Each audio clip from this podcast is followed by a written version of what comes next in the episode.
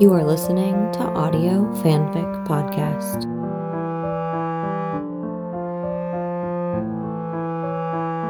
Time on My Hands, Part 10 by Laura W. on fanfiction.net and Laura Will on AO3.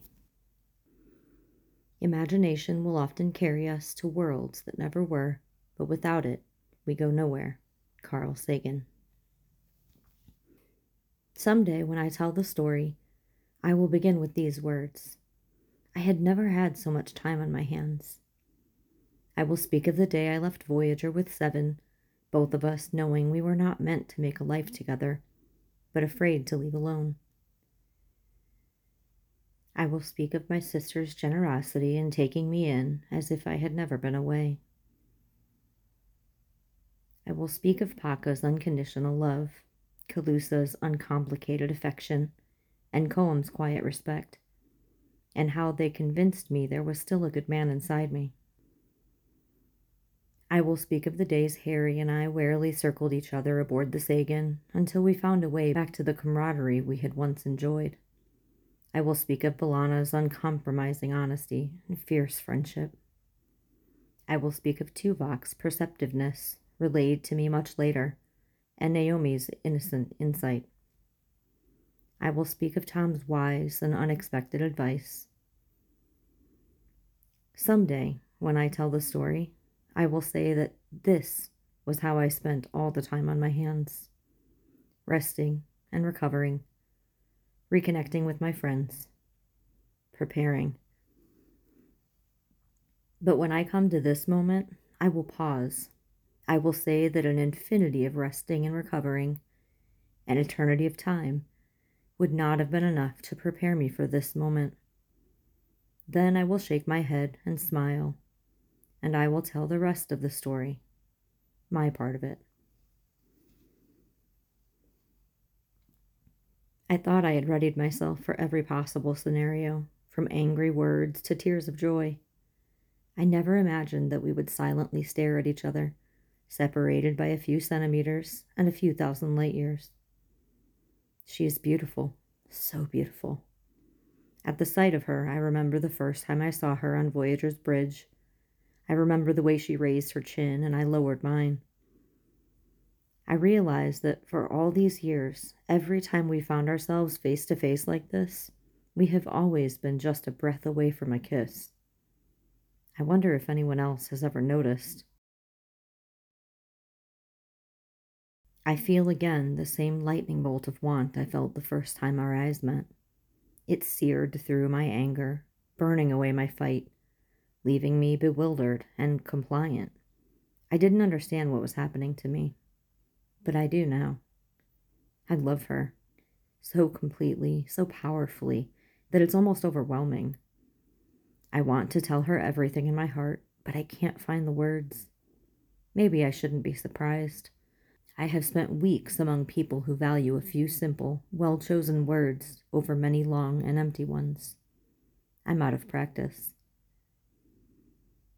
I finally settle on the two words that I must say before Kathryn and I can go forward from this moment.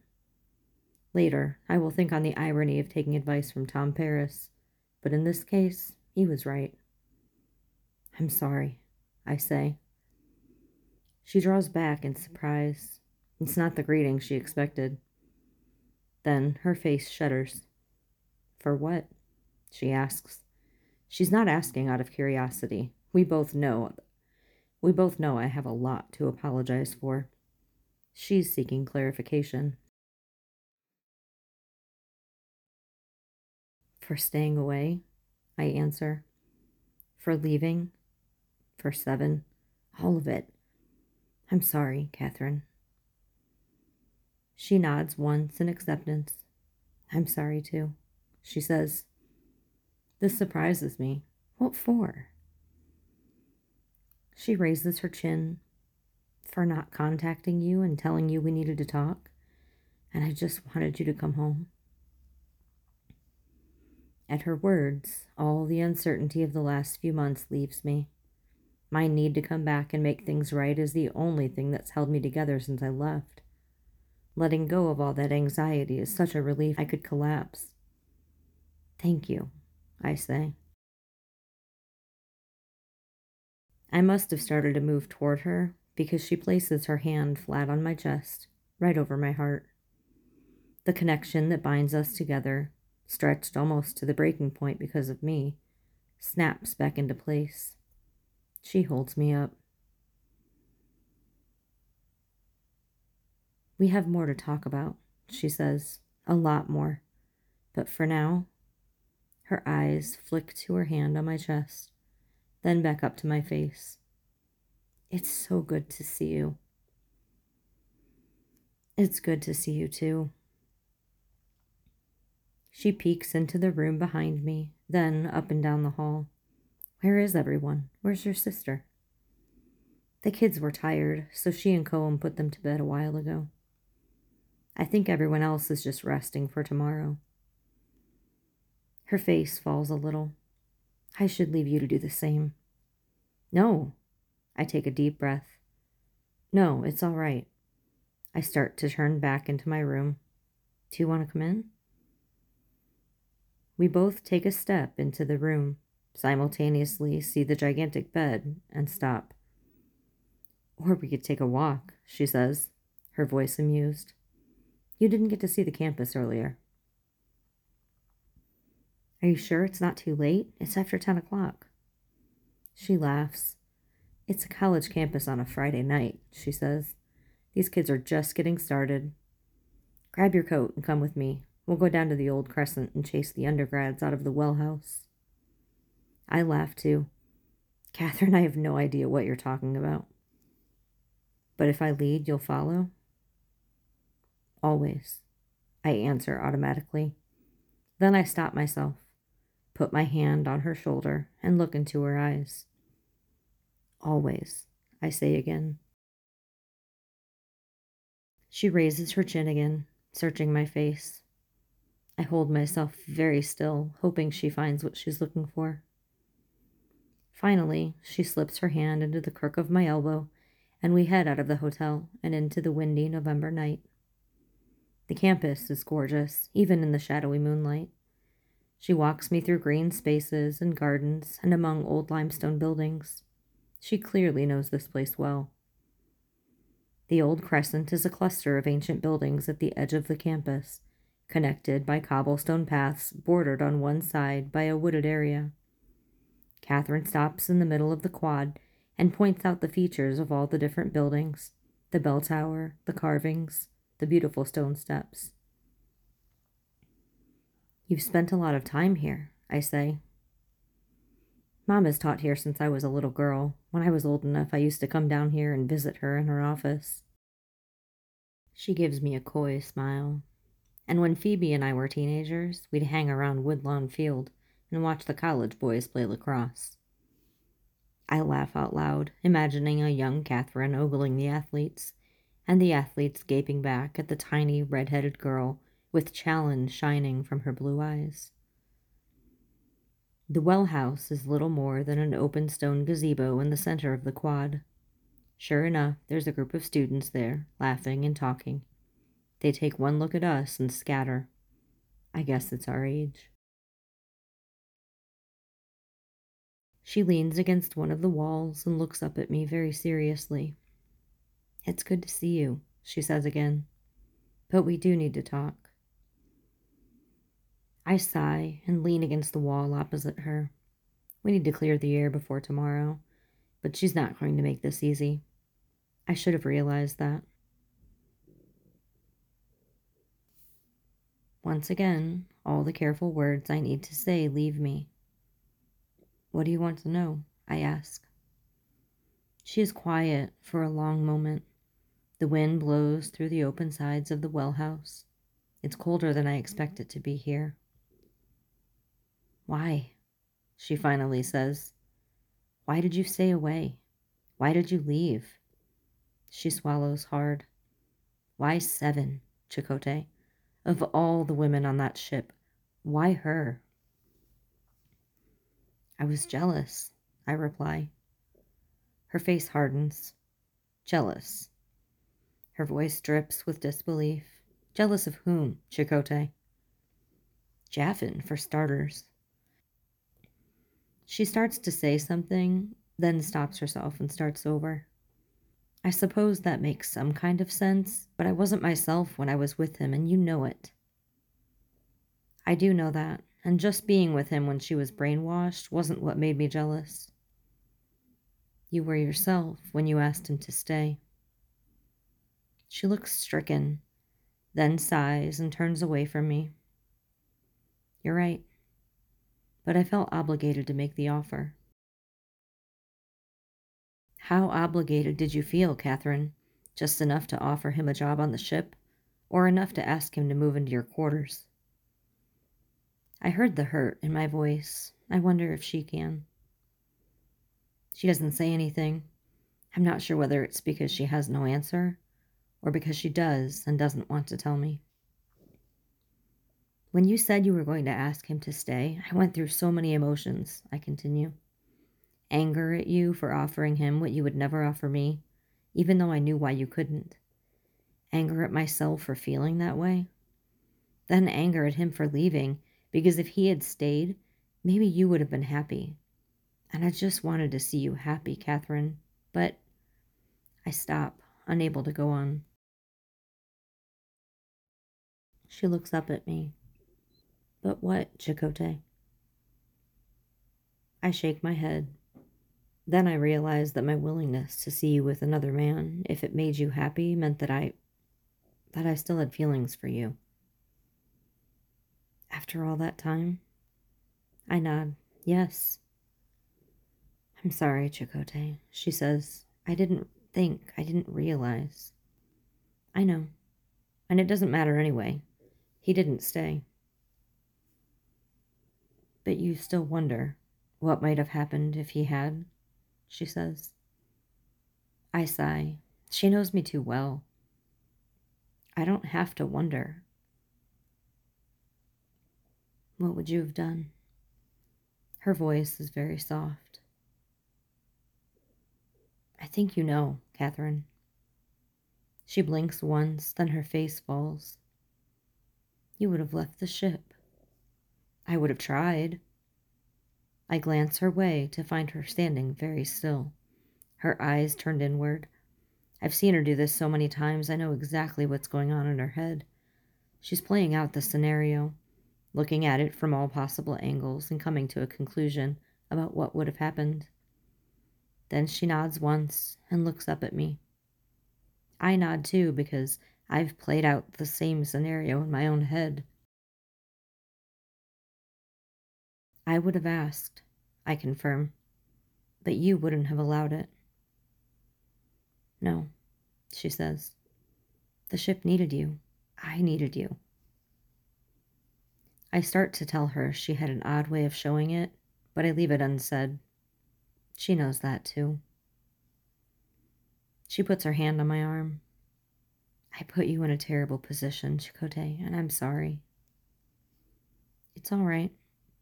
I say, but I shake her hand off nevertheless.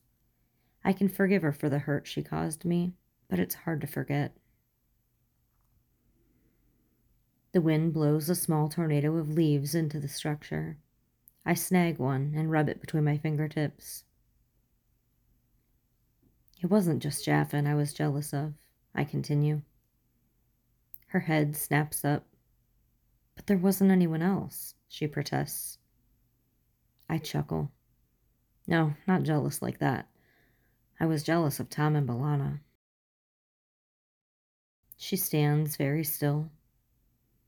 I can almost see the thoughts running through her head again. Their marriage, she finally says, realization dawning on her face. The baby. They had what you always wanted. I nod. Exactly, and I wasn't getting any younger. I couldn't have a relationship with a subordinate, Chakotay, but you. No, Kathryn, I couldn't. I made that decision early on when I broke it off with Seska. And even if I had wanted to revise that decision, there was literally no one, no one on that ship who would have accepted an advance from me. The way I felt about you was too obvious after New Earth. No one wanted to compete with that. Her eyes widen in horror. Oh, hell, she says, and rubs her forehead. I really did put you in a terrible position, didn't I? I chuckle. The absurd impossibility of our situation in the Delta Quadrant is starting to come home to me. I think I put myself there, actually, and it's all over anyway. She nods. So, she says, seven. I think I know why now. She cocks her head to one side. She wasn't technically part of our chain of command, and she didn't know about New Earth. Exactly. Hell of a basis for a relationship, Chakotay, she says, and even though the truth of the words sting, and even though the truth of the words stings, the lopsided smile on her face makes their landing a little softer. I shrug. When she asked, I was intrigued. I realized it might be my only chance to have what I wanted while we were still in the Delta Quadrant. I drop the leaf to the ground and sigh. But trying to keep it a secret should have been a sign to myself that I knew it was wrong. She takes a step away from me, her back turned. I had to hear it from the Admiral. I can see the hurt in the curve of her shoulders, the angle of her neck. I know, Seven told me. I'm sorry I didn't tell you myself. She turns to stare at me. Did Seven tell you that you would marry, that she would die, and that you would live on but as a broken man? My head snaps up. No. Is that what the Admiral told you? In part. I shake my head slowly. Kathryn, did it ever occur to you that the Admiral might be lying to get you to do what she wanted? Her eyes widen. She suddenly covers her lips with her hand. I. No, she says. It didn't, but it should have. I lean into her space. Why, Kathryn? Why should that have occurred to you? Because I've done it before, haven't I? She whispers. I've used people's emotions against them in order to get what I wanted. I lean back against the wall. Yes, you have. Damn. She turns away from me again. I'm sorry, my friend. So am I. She paces the length of the structure, six slow strides to the left, six slow strides to the right. Then she stops in front of me. Even in the darkness, her eyes are piercing. If we hadn't come back when we did, do you think you and Seven would have stayed together? I've asked myself the same question dozens of times over the last few months and come up with dozens of conflicting answers. I don't know, I say. Seven is very intelligent and, and insightful, and she's learning to be more careful with people but she's also judgmental and manipulative. Kathryn's chin lifts in defiance. A lot like me, you mean? I nod, glad we're finally getting this out in the open. Yes, but without the life experiences that make a person value compassion over judgment and wisdom over mere knowledge. I look away from her. Really, she's just a child, a precocious child, and she learns fast but a child. On Voyager, I might have been able to tolerate that, or at least wait until she grew out of it. But here, I turn and pace to the opposite side of the structure. When I was able to step back and look at the situation clearly, I realized that Seven wasn't ready for me. Not for an older man who was ready to settle down. Not for someone whose beliefs differed so radically from her own. Not for a lover what she needed, and what she probably didn't realize when she came to me in the first place, was a father figure. But she conflated the two. Because she's naive. Yes, like a teenager with a crush on a teacher. Her voice is as cold as ice. You didn't realize that until we were home? No, maybe I didn't want to. I'd like to think I would have, had we not come back when we did, but I can't be sure. And even if I had realized it, I don't know that I would have done anything about it anyway. I finally turned to look at her. I'm not proud of that. You were lonely. It's not a question, but I feel compelled to answer just the same. Yes, I was also stupid and short sighted, and I'm sorry for it, for all of it.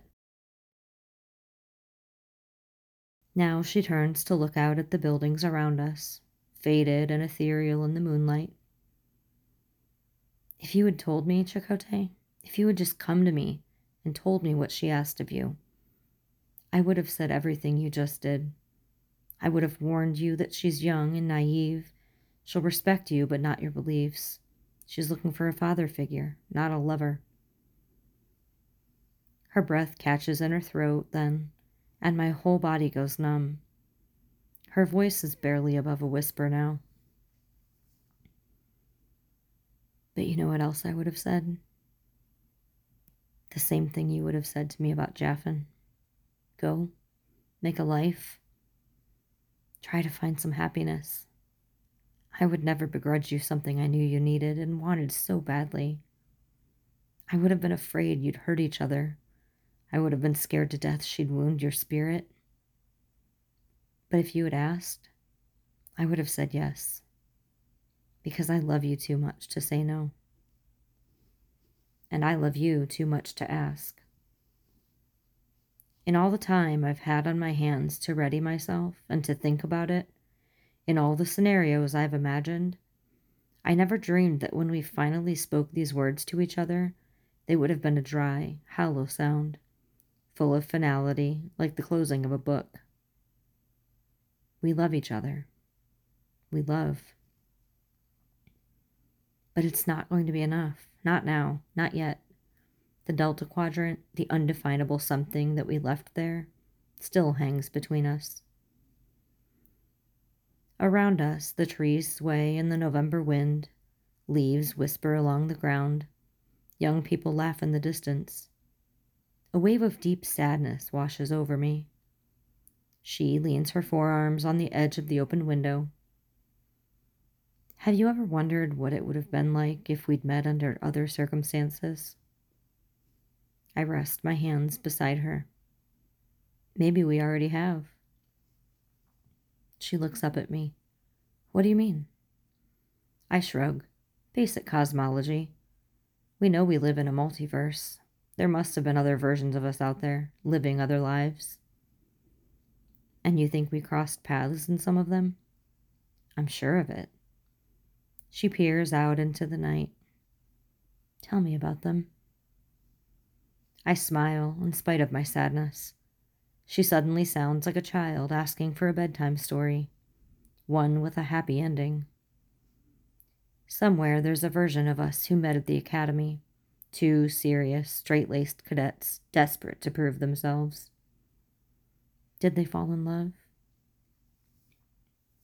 This is new territory for us. I vow to make the most of it. Oh, yes. She tutored him through quantum mechanics. By the final exam, they were engaged and when she got her first command, she pushed to allow married captains to bring their spouses on deep space missions, even if they served too. He didn't join the Maquis. If I'm going to spin this fantasy, I might as well spin it all the way. Starfleet didn't give up his home world. He didn't have to. And they served together? I shake my head. Not anymore. He's still on the ship, but he resigned his commission to take care of their six kids. She gasps in horror. Six? I laugh. Four? Pregnant four times while captaining a starship? She elbows me in the side. I don't think so, mister. Two sets of twins. Two pregnancies. Hmm, maybe, she says. Are they happy? Very. They know there's nowhere they'd rather be than with each other. I'm glad. She stands up straight and, to my astonishment, leans against me. Are there more? Let me see. I scratch my chin and pretend to think about it. In some universe, there's a professor of archaeology who fell in love with a starship captain. While she was on leave, she came while she was on leave, she came to IU to see her mother at work and saw a dashing man stroll down the steps of that building over there. I point across the space to a stately old limestone building. He thought she was beautiful. It was love at first sight. Dashing, she echoes. I can see that. She pauses. Or maybe they met when they were younger. He came here to study. She saw him playing lacrosse on Woodlawn Field and was instantly smitten with his athletic good looks. I grin. Someday I'm going to tease her about that athletic good looks remark. They've been together ever since. Did she go to space? Yes, but she came back. I hope they're happy too, with their six kids. They are. She takes a slow step away from me. Her voice, when it comes, is almost lost in the wind. Maybe we're still on New Earth, growing old together. Alone but not lonely, I whisper. I have imagined this particular scenario a thousand times since we left that place. When she turns around to face me, her eyes are very bright. Is every version of us happy together except this one? I want to tell her that yes, they are happy, all of them, and we will be too, but I can't. No, I whisper. My chest tightens thinking of it, and I blink back tears of my own. Somewhere there's a Chakotay rotting in prison, or worse, and a Janeway blithely captaining Voyager after capturing his ship and delivering him and his crew to the Federation. Somewhere there's a Janeway married to a philosopher named Mark Johnson. Somewhere there's a Chakotay living alone on a distant planet, imagining his Kathryn on her way to the Alpha Quadrant with Jaffen by her side. With Jaffen by her side. But I can't say any of that. It's far too difficult and far too sad. Of course not, I murmur. That would be unrealistic. She sees my hurt and smiles for me, and I love her even more, and hurt even more. And six kids at our age isn't unrealistic? I shake my head. Three sets of. She waves her hand at me. Of twins, right, I forgot. I grin. Or two sets of triplets. Or. Stop right there, she warns, and pokes me in the chest again, before you find yourself in a deeper hole. I take her hand in mine. I've missed this, I say. Missed us. So have I, she says, for a long time. I feel more connected to her than I have in years, but it's bittersweet. What happened to us, Kathryn? She shrugs. Stress, struggle, misunderstandings.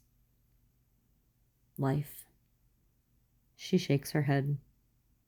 Life we could have handled. Life in the Delta Quadrant may have been too much. Maybe. Maybe we just need more time to work things out.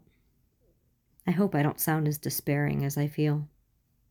She is quiet for a moment. Then she sighs. They're going to offer you Voyager. I don't want it. She pulls back to look up at me. It's the next logical career move, Chakotay. I shrug. That ship has one captain, and it isn't me. So you'd never go back? I'd go back if you were in the center seat. Back under my authority as a subordinate? I hear a note of disappointment in her voice. I feel a tiny glimmer of hope. No, I say.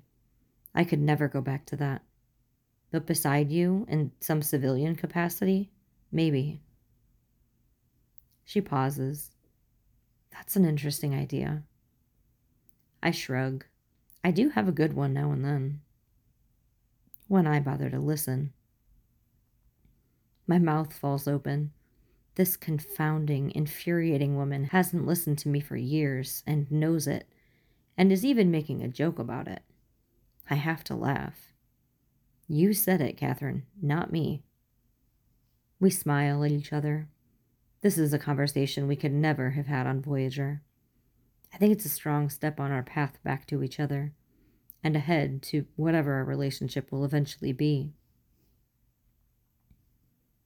If you don't want the ship, she says carefully, will you at least stay? On Earth? She nods. Her eyes are full of hope. In this moment, she's more vulnerable to me than she has ever been before, and I make a sudden decision about my future, surprised at how easy it is. Yes, of course. I'll find something, whether it's Starfleet or not. I look around at the beautiful old buildings surrounding us. Actually, I like it a lot here. Is the IU Archaeology Department any good? She draws back, startled. Are you serious? I laugh again in spite of myself. She is surprised at how willing I am to stay with her. I am charmed by this.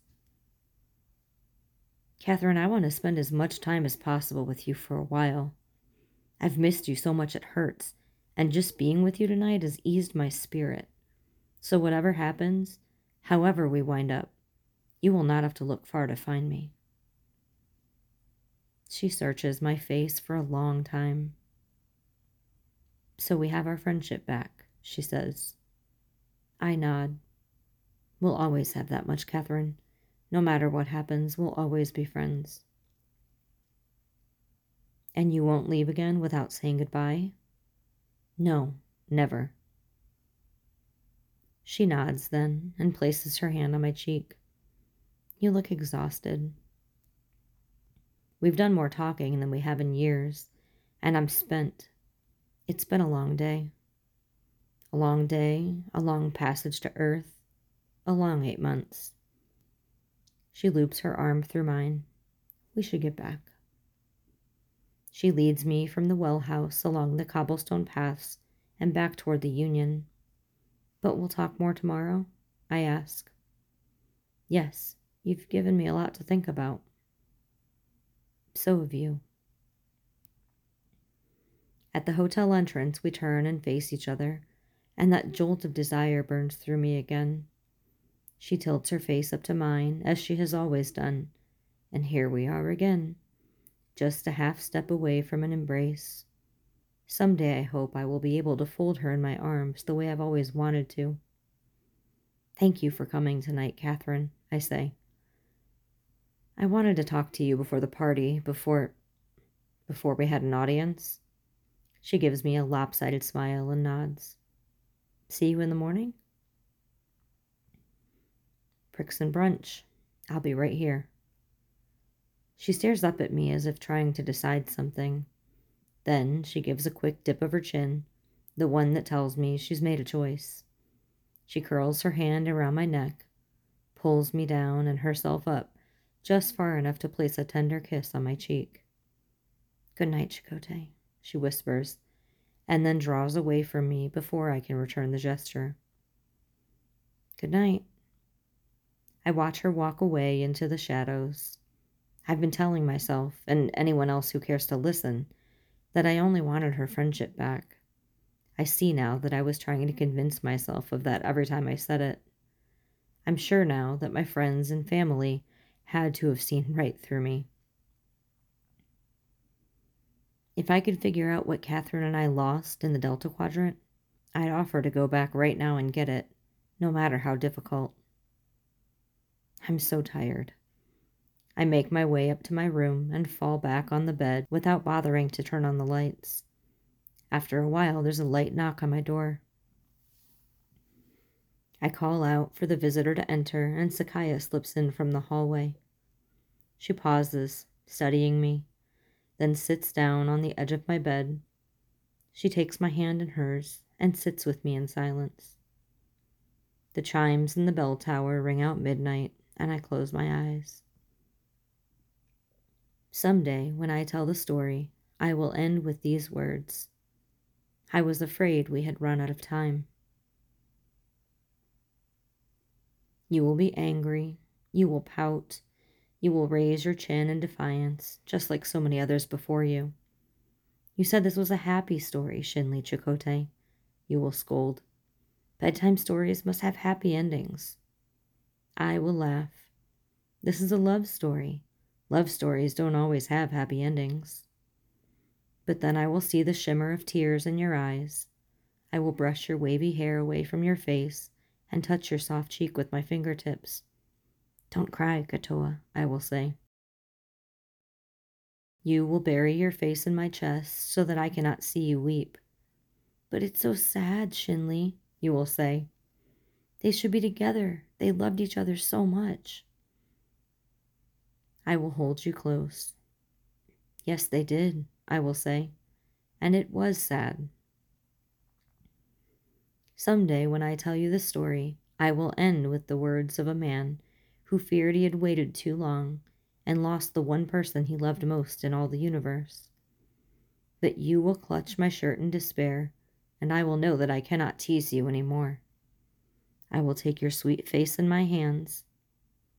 But it did not stay sad for long, I will say, and you must trust me. You will nod.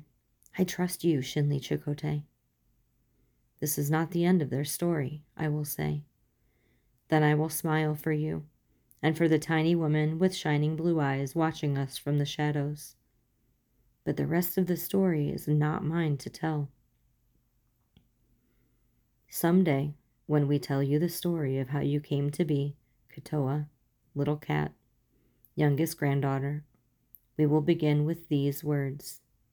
We had never had so much time on our hands.